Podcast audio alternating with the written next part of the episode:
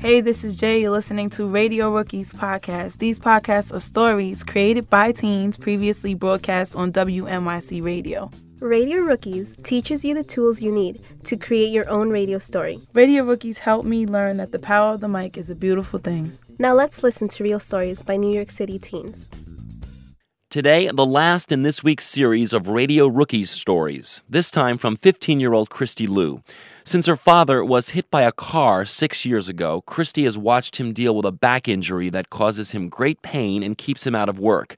His doctor has said the disability hinders movements like lifting and recommended he get vocational training, but Christy says her dad never did because the pain was just too much.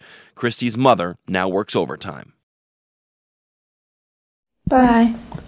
Ooh. I'll see you later. See you very, very, very, very. My mom just left for work. It's 5:31. I have no idea how she wakes up in the morning like that every day. My mom wakes up for work very early, and she comes home late at night. I'm gonna go back to sleep. It was different when I was younger. I would be in school and then pretend to be sick just so my mom could pick me up and take me home with her. It was so cool for it to be just her and me for an entire day. My dad and I had been here in the US for four years without her. That first day, when my mom was at the bus stop with my dad, waiting for me to get home, was the greatest day ever. For the next couple of years, my mom went to school to learn English and spent a lot of time with me. My dad did deliveries for this photo lab. But when I was nine, all of this changed. I remember when uh, I delivered the merchandise to one store in the, the First Avenue and 59th Street.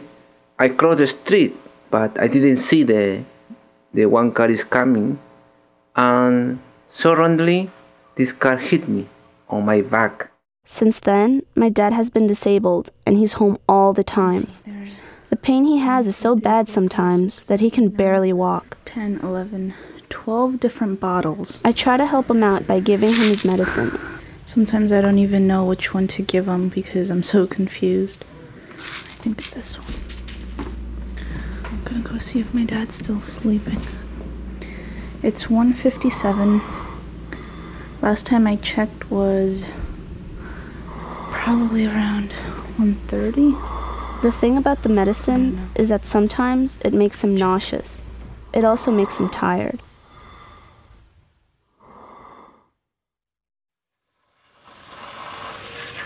It seems that the only time my mom and I have together Mom? Is when we do some house cleaning over the weekend. Where's the sponge? It's my job to clean the hamster cage.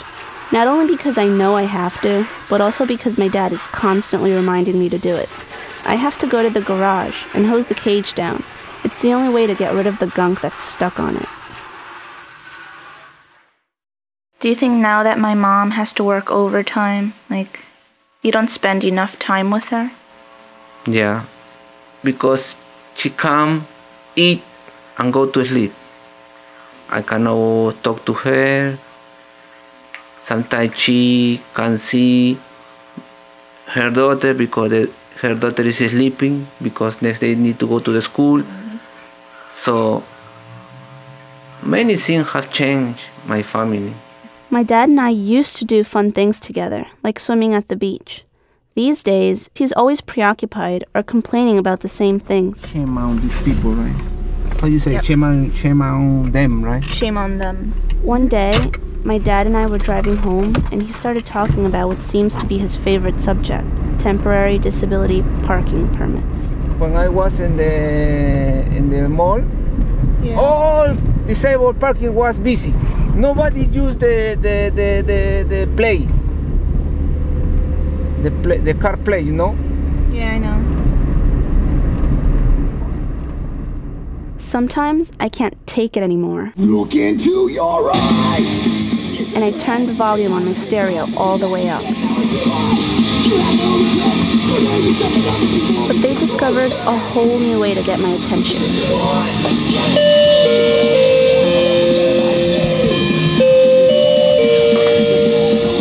Yep, what you just heard was a doorbell. One day, when I wasn't home, my parents installed it in my room. I guess they thought the doorbell was the only way to get to me without them having to come upstairs. I've started to think that I shouldn't ignore them so much. I'm not the only one who's stressed around here. You are 15 years old. You need to understand our position. Two years ago, my parents worried about getting a loan and talked about it constantly. I never thought about it then, but recently, I've been trying to figure out why it was so hard. What's your name? My name is David Medina for Countrywide Home Loans. I went to the guy who finally gave them the loan. When you're on disability, you tend to make less income. And unfortunately, in order to apply for a loan, houses are so expensive that you need significant income to qualify. I then spoke to Louis Burko. I'm an attorney. Concentrate on workers' compensation claims, so people come to me when they've been injured. He took up my dad's case. The workers' compensation system is incapable of paying at a rate that is close to a living wage. I was starting to understand what my dad had been talking about all this time. Before we have two salaries, right now only have one salary and a half. Sometimes I find myself wishing he could get better. Not only so he could work, but so he can be the way he used to be. The other day I went with my dad to his doctor's appointment. About my my father's back, Right. is he getting better or worse? I think he's stationary, which means that uh, he has progressed as far as he could, and I don't think it's going to be much improvement in the future. When I heard the doctor say that, I felt kind of empty. It's as if for one second I put myself in my dad's shoes and realized how bad it must feel to stay that way forever. Do you feel angry about not being able to work? Like, how do you feel emotionally? Yeah, I, sometimes I feel angry because right now I am a disabled person. I need to use the, the disabled play. I can't go to upstairs because sometimes the a lot of step the you know the stair. My mom always tells me to be patient with my dad. I'm still learning. I'm trying to understand things from his point of view.